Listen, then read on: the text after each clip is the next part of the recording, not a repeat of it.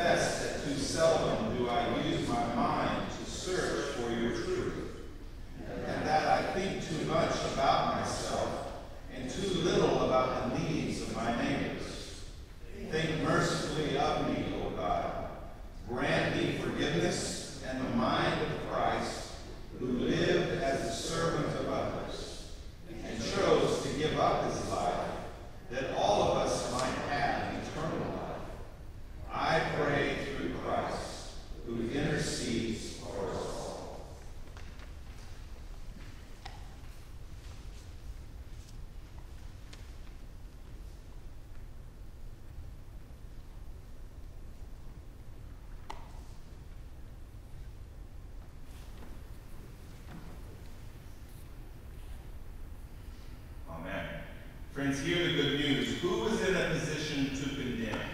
Only Christ. And Christ died for us, Christ rose for us, Christ reigns in power for us, Christ prays for us. Anyone who is in Christ is a new creation. The old life has gone, a new life has begun. Friends, believe the good news. In Jesus Christ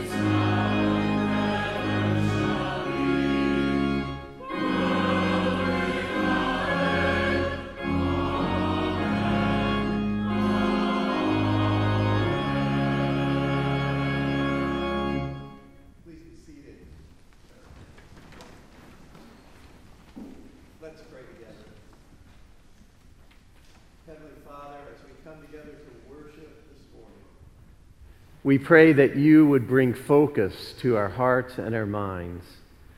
Send our thoughts to where they need to be to be completely understanding of what you have for us this morning. We're thankful for this Memorial Day weekend. We're thankful for those who gave of themselves the ultimate sacrifice for our freedom. We pray for our country. We pray that those sacrifices would not be in vain. We pray that you would guide and direct the leadership of our country and remind us that our freedoms came with a cost. And as we see flags this weekend, remind us of those who gave of themselves for us, but also remind us of Jesus, who was the ultimate sacrifice so that we could be completely free from our sins and look forward to a relationship with you. Father, our hearts are broken. Our minds are confused by what we've witnessed this week in, in the brokenness of our world. We pray for families in Uvalde. We pray for those that lost children. We pray that you would, through your understanding, through your love, through your peace that passes all understanding, would come before them. We're thankful for the community of faith that, that mobilized quickly to come together to lift that community up. Father, these kinds of things are, are on our hearts because they have happened so frequently. We pray that you would be with, with the, the children who witness the trauma. Pray that you would give us opportunities to speak into that community. Thank you for those from our church that are deeply connected. Give us wisdom and direction as we seek to serve you there and to bring light into the darkness. Father, we're thankful that your grace is sufficient, and we do pray for that all sufficient grace to be the comfort and peace for even us as we have stepped, we are far away, but we are affected. Father, give us opportunities to be involved in the lives around us. We're aware of the mental health issues, and, and this church, you know, you have directed us in w- reaching out.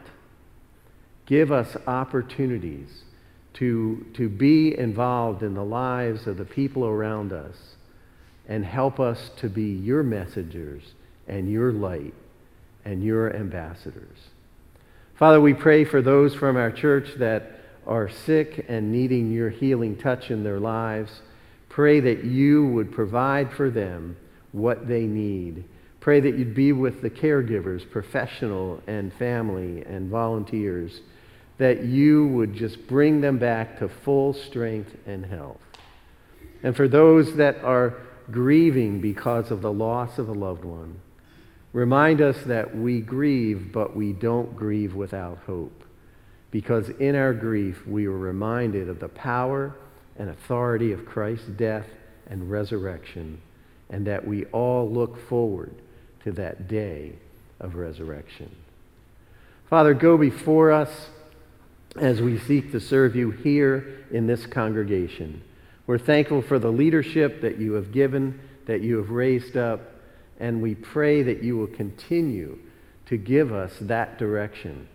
We pray that you would give us opportunities to be involved in the hearts and lives of people around us, inside these walls, in this city, and in the world around us. Father, we're thankful for your grace. We're thankful that your love endures forever. And we're thankful for the way that you work in each of our lives every day. Father, help us to live as Jesus taught us to live and to love as Jesus taught us to love. And now help us to pray as Jesus taught us to pray.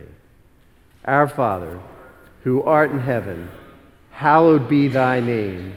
Thy kingdom come. Thy will be done on earth as it is in heaven. Give us this day our daily bread, and forgive us our debts as we forgive our debtors. And lead us not into temptation, but deliver us from evil. For thine is the kingdom and the power and the glory forever. Amen. As we prepare to receive offerings and tithes this morning, if you are if you want to and certainly we are searching diligently for ways that we can speak into our neighbors who have gone through this tragedy. But today if you mark an offering for work in Uvalde, uh, it will be given to that. Uh, and I'm sure there'll be other opportunities to contribute. We are still scratching the surface as to what our church can do. But we're thankful for folks from our church uh, that, that have had relationships in that city. And we're looking for the way, ways that we can contribute. So today, if you mark an offering for Uvalde, that will be uh, given and, and pulled together and, and sent to a place or an organization that is working there to bring about peace and comfort in the midst of this tragedy. Giving is not something that we just do. Giving is an act of worship. Today, as we receive his tithes and our offerings, I pray that, that we will continue in worship and also reflect on when, as we give financially, reflect on how we might give of ourselves physically, involved in ministry, and challenged to use our gifts and talents for Him as well. Ask the ushers to come forward. We'll receive our morning offering.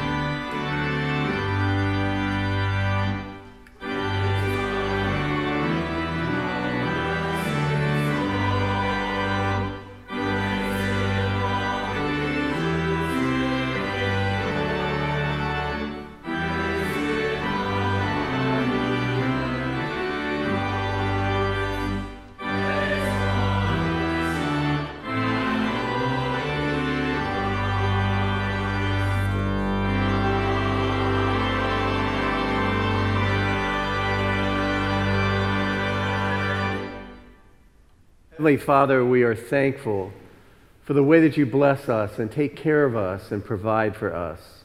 And we're thankful for this opportunity to worship together in giving your tithes and our offerings for the kingdom purposes of this church and around the world.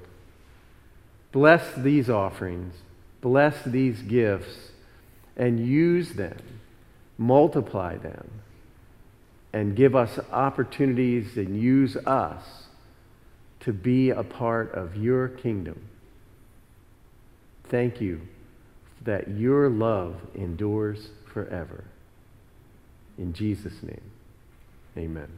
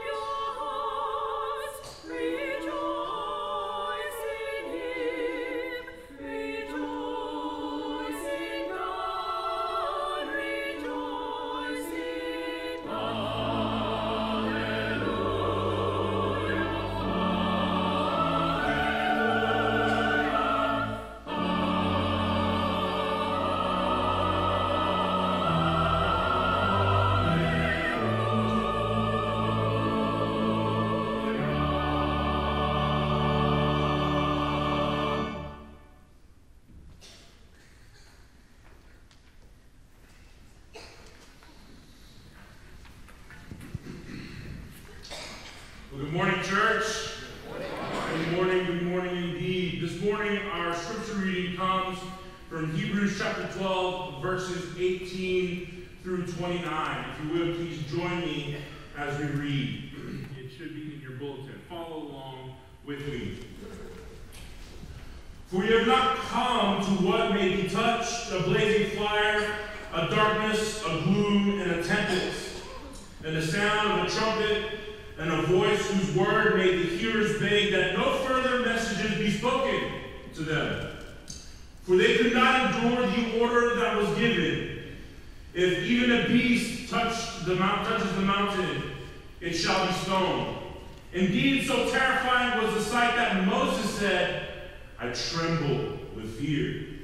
But you have come to Mount Zion, to the city of the living God the heavenly Jerusalem, and to innumerable angels in a festival, festival gathering, and to the assembly of the firstborn who are in enrolled in heaven, and to God, the judge of all, and to the Spirit of righteousness made perfect, and to Jesus, the mediator of the new covenant, and to the sprinkled blood that speaks better, speaks a better word than the blood of Abel. See that you do not refuse him who is speaking, for if they did not escape when they refused him who warned them on earth. Much less will we escape if we reject him who warns from heaven. At the time of his voice shook the, shook the earth, and now he has promised. Yet once more I will shake not only the earth, but also the heavens. This phrase, yet once more, indicates the removal of things that are shaken. That is, the things that have been made, in order that the things that cannot be shaken may remain. Therefore, let us be grateful for receiving a kingdom that cannot be shaken. And thus let us offer to God an acceptable, acceptable worship with reverence and awe. For our God is a consuming fire. The grass withers and flowers fade, but the word of our God endures forever. Let us pray.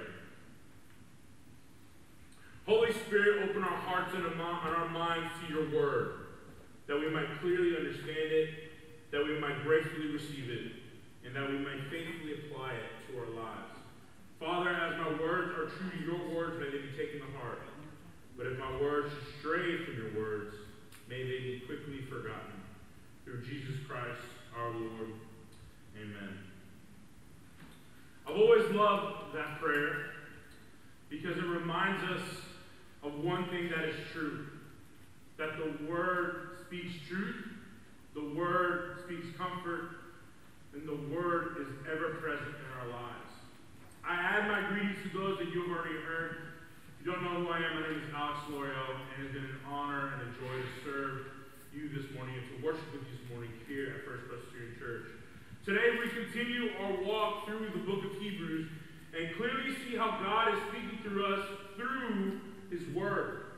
He is speaking a word and a word of truth, and a word that is truly unshaken. Unshaken by the culture that we live in, unmoved by the forces of darkness, unwavering from the brokenness in this life. And it is that very point that makes our hearts grieve as we worship this morning. Knowing that there are families and loved ones that wrestle with the questions of this life and the evil that is present, but not ever present. No, it is not. For God is the ever present one. God is the sovereign king over all things, and that very eternal Father that desired to respond to the evilness and sin in this life. It is not only something that we are able to see in the text today, but a testimony from the story of God and the story that He is continuing to write. We recall that when God made all things, He made it good. There was no death, there was no disease, there was no distortion of the things that God had formed. The only thing that God said that was not good was that man was alone. Thus, he responded to that. Soon after, he would then respond to the fall of mankind. It is the enemy, Satan, who deceived Adam and Eve as they made their way for sin, death, and destruction to enter our world. And when we face moments like the horrific events of this week, we at times have a knee-jerking reaction saying, Oh my God. Oh my God. I can't believe it. A phrase that, depending on the context, absolutely communicates a moment of complete shock. Thus, we cry out. This week, church, we cry out. Our hearts are broken. Broken and mad. We as a church have been given the gift to be mad with righteous anger and to sin not. We see this in Ephesians chapter 4. This anger is not one that demonstrates that this, this anger, a righteous anger, a healthy anger, is one that demonstrates the very fingerprints of God, who despises injustice And with our convictions, we as a church are free to act, to be instruments, to bring comfort and hope. It is this very gift that God has given us to freely act. We are given a free gift of this free will to make decisions in our lives to get involved in the ways that God is convicting us to do so. The enemy, the enemy, whose mission is to steal, kill, and destroy, has taken that very free will that you could be used to love others the same way as Christ first loved you. He has taken that free will in this world as a means, um, and though it was originally intended for a means to be a blessing to others, he has possessed individuals by their own broken emotions, misplaced passions, and dysfunctional minds to further breed brokenness, destruction, and even killing those made in the image of God. Our hearts are grieved, church. And the church should be moved. We should be moved to compel to act.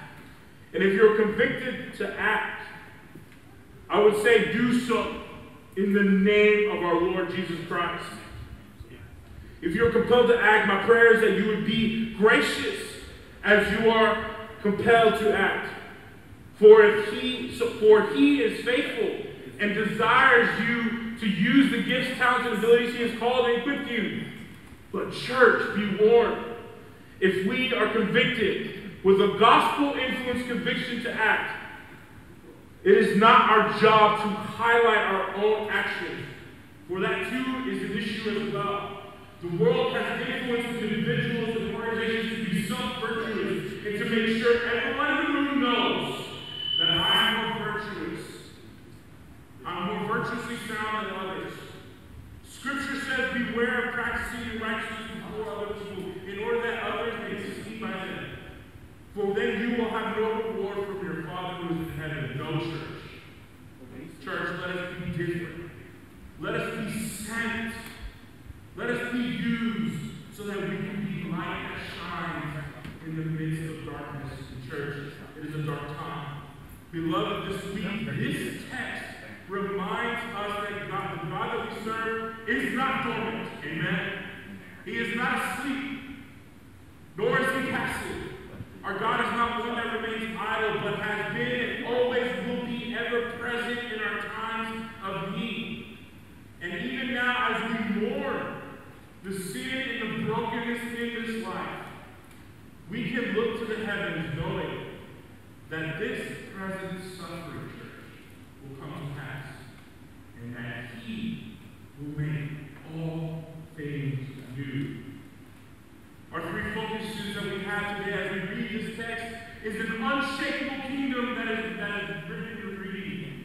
An unshakable Savior that has responded to the issues of this world and the striving for an unshakable confidence from an unshakable identity that we have in Christ Jesus. The unshakable kingdom. This is the very first topic reference when we look at this text. But the question is, how do we get here? After all, the very beginning of our text says, For you have not. The author previously was connecting the point being made in his argument of the kingdom of God. If we can recall last week's text, the author highlights the discipline that God brings to whom he loves and the desire to build up those so that they, the audience the author is speaking to, might be able to endure their journey. And a journey many years in the making, of which there is a destination. The destination in question is Mount Zion, a location separated from other places where the Spirit of God dwells, which is different than the location where God was present to give the law, like Mount Sinai.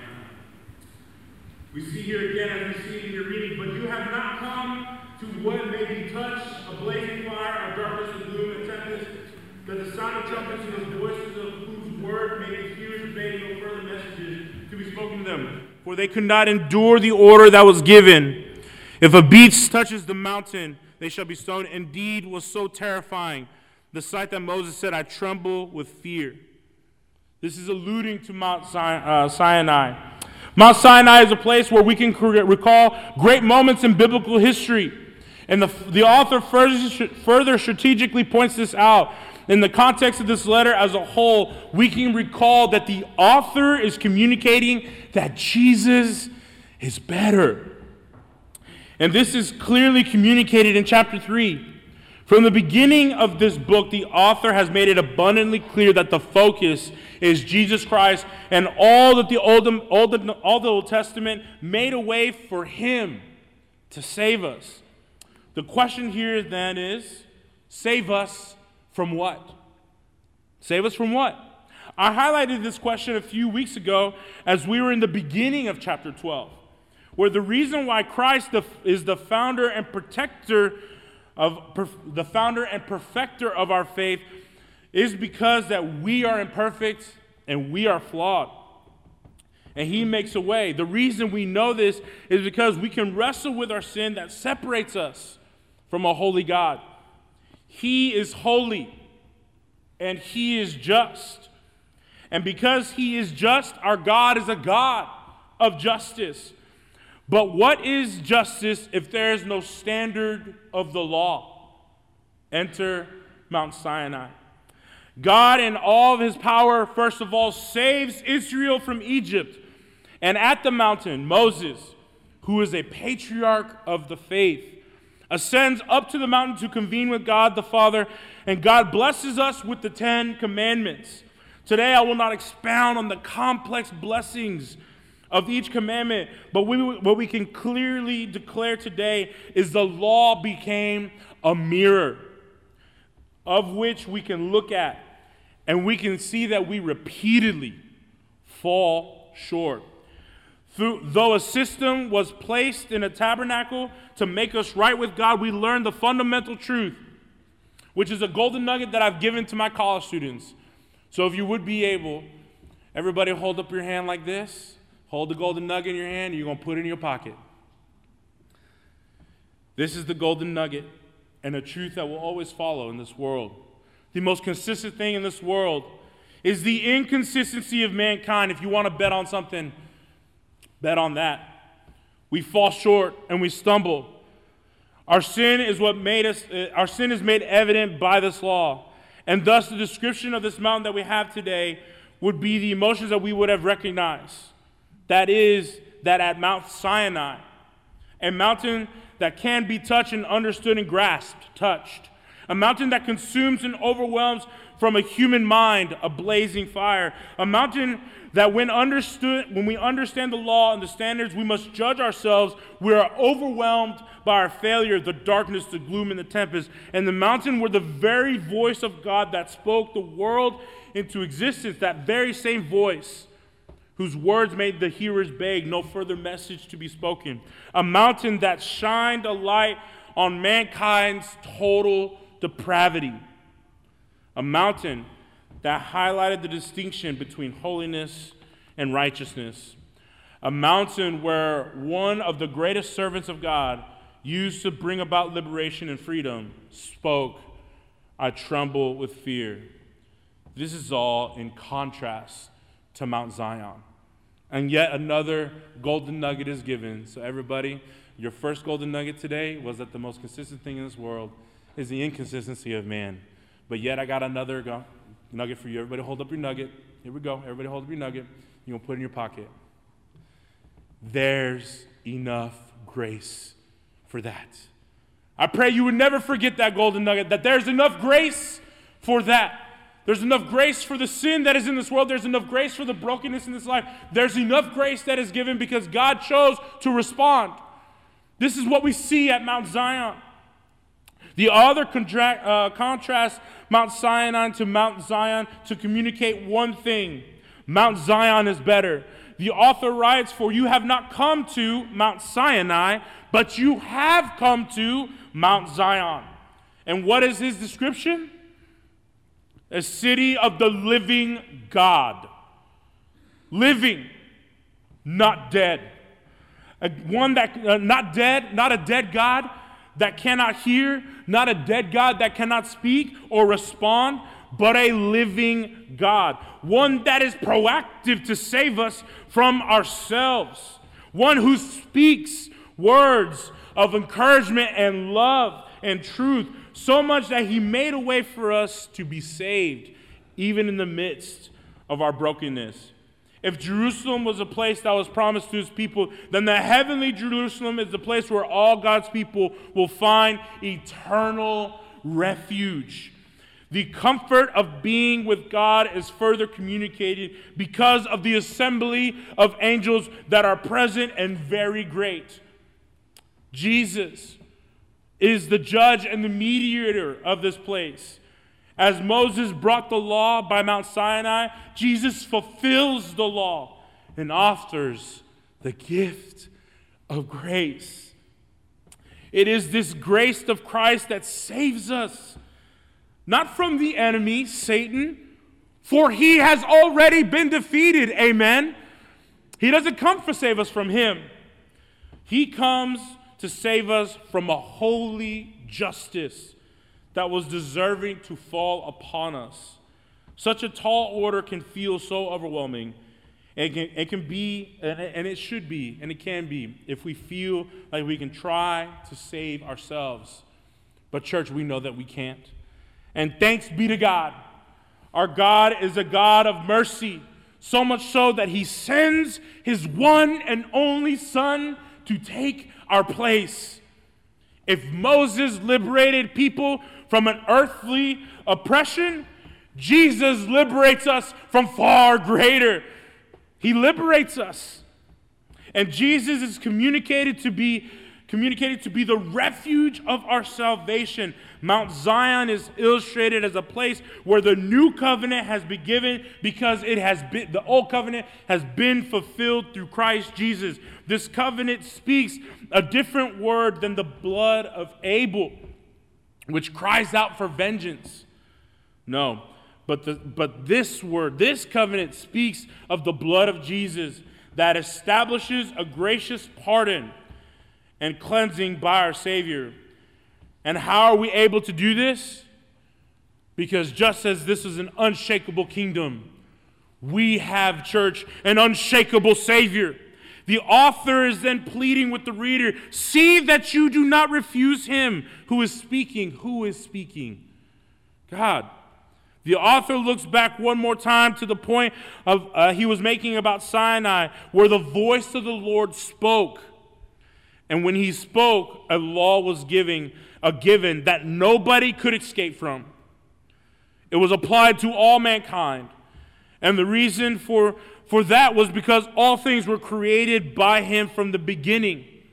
Nobody can shake the sovereignty of God, no matter how hard we may try. No matter how hard we may try. It is because of that fact that the author yearns that the reader pay close attention. If you thought the quaking of the earth was terrifying, much more will it be when the heavens when the heavens remain by his word. And when the final word comes, all that the Lord commands will come to pass, and all that remains will be what he ordains. If we are of Christ, if we are of Christ, church, we have been spoken for. We have one that will stand in the gap and speak on our behalf. Christ is our mediator. He is our mediator. He, fully God, fully man, endured, served, and suffered to bring salvation. A salvation that meets us right where we are at, to take us to a better place. A salvation that saves us from our sin that separated us from God. And He then transforms us into something new. Not that, that we would remain in our sin, but that we would be renewed in Christ. For when we stand before a holy God, we can see and understand the weight of our sin and the just punishment that we deserved. Yet, our King Jesus, whom all authority in heaven and on earth that had been given to him by his Father speaks on our behalf and mediates for us. He is mine. He is mine. I'm a part of his flock. We, church, are a part of his flock. Therefore, we can have full confidence in him. It's not about what we can do, it's about what he has already done. We believe in an unshakable Savior. And because of that, we desire to have a confidence in him an unshakable confidence because now we have an unshakable identity that we are sons and daughters of the living God. The old has passed, the new has come, and thus we, church, are free and free indeed to be the disciples in this world, to shine a light in the darkness wherever we go. No matter the heartbreak, no matter the frustration, no matter the anger, no matter the joy of where we walk into, our prayers that we would be a light that shines.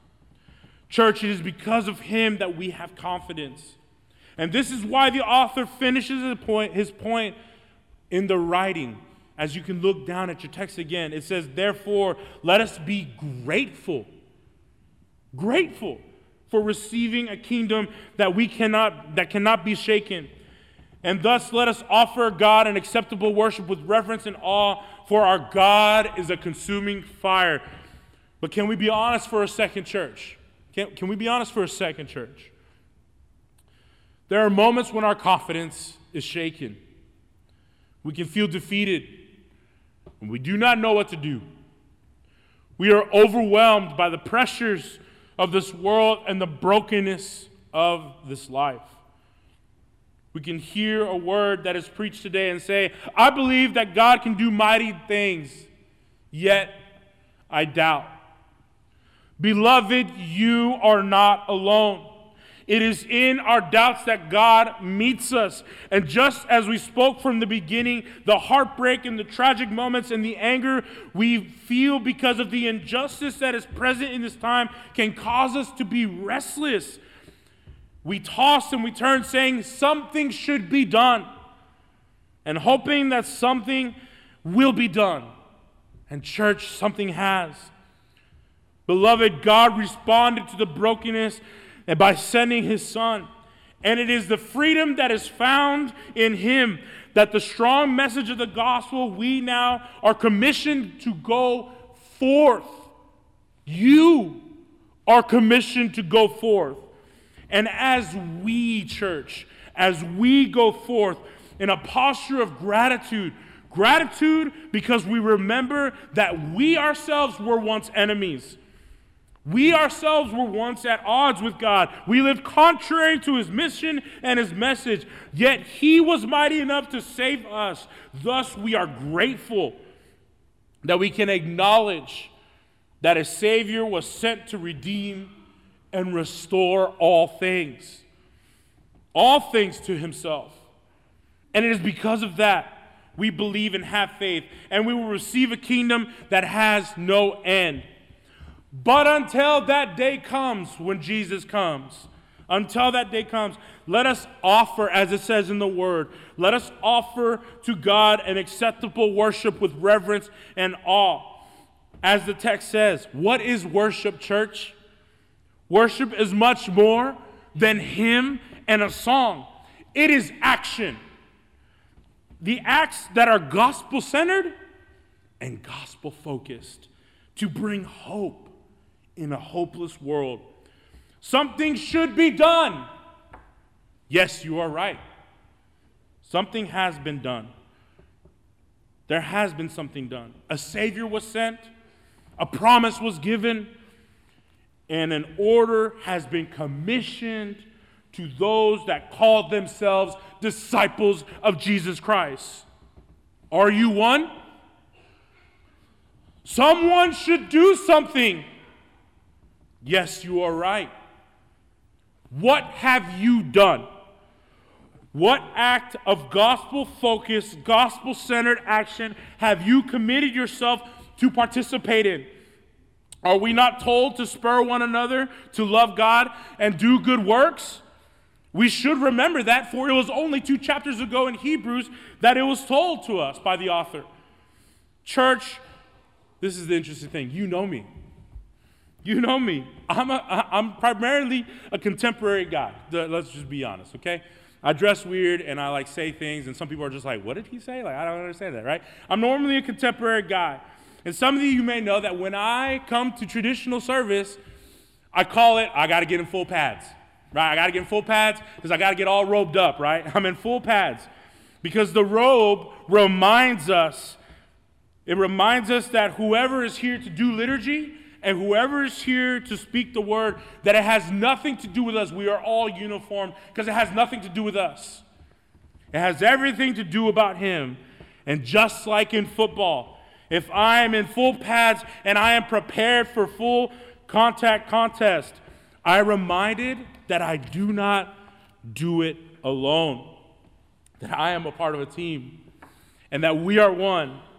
And, church, when I look out into this congregation, right here, right now, I see a body of believers, each with their own gifts, resources, and abilities to be the hands and feet that God has called us to be sent. So if you are wondering someone should do something, I wonder who, beloved, the who is you. Let us, church, us together, let us be done with the need to be perceived as virtuous and to live sacrificial life with no recognition. Let us be done with remaining dormant and thinking someone else will do it or someone else will share the gospel with that person. Church, let us be done with saying that it's just not how God has equipped me. I, I wasn't equipped that way. I, God, God didn't put that on my heart. I wasn't equipped that way. No, church. God has given you everything you ever needed, and to say otherwise demonstrates that you have a very small view of God. You are blessed and highly favored, church. You are beautifully and wonderfully made. And I say that in my, in my benediction, in my benediction. And so long as there is breath in your lungs, God has a plan and purpose for your life. You are called to be in the game. You are called to be on this team. And as we're on this team, we can do it together. And, church, I'm not saying these words because I've got it all figured out. Because I don't. I don't. And I am pleading with you with my hand extended. Beloved, let us walk together. Let us all walk together and ask God how He can use us in these moments of dire need and love. Church, let us join the dance of this life.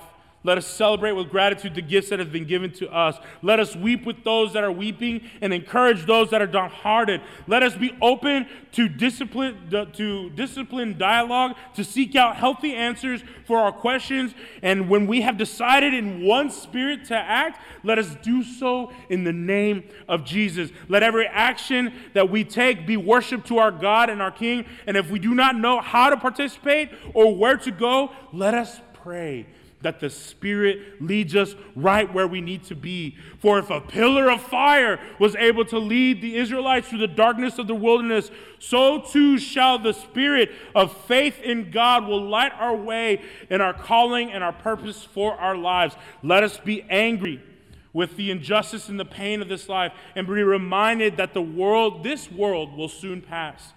And until that day, oh Lord, compel us to do all that we can with everything we got to be disciples of our King Jesus and ambassadors for the gospel for others. For we have nothing to fear for our God is an all consuming fire that destroys the imperfections and refines all. And if you can just think about gold for a second as I wrap up this sermon, you put gold into a furnace and you got to sit in the midst of the heat and the tension and the pressure. And that's us, church. And our prayer is that we would be in the midst of it because just as a furnace bubbles up the imperfections of gold and all that is left is pure refined gold so too we ask the Lord to refine us. And our hope is in Jesus, who will return. Amen. Our hope is in Jesus, who will return. Amen. As Revelation says, and I heard a voice from the throne saying, Behold, the dwelling place of God is with man.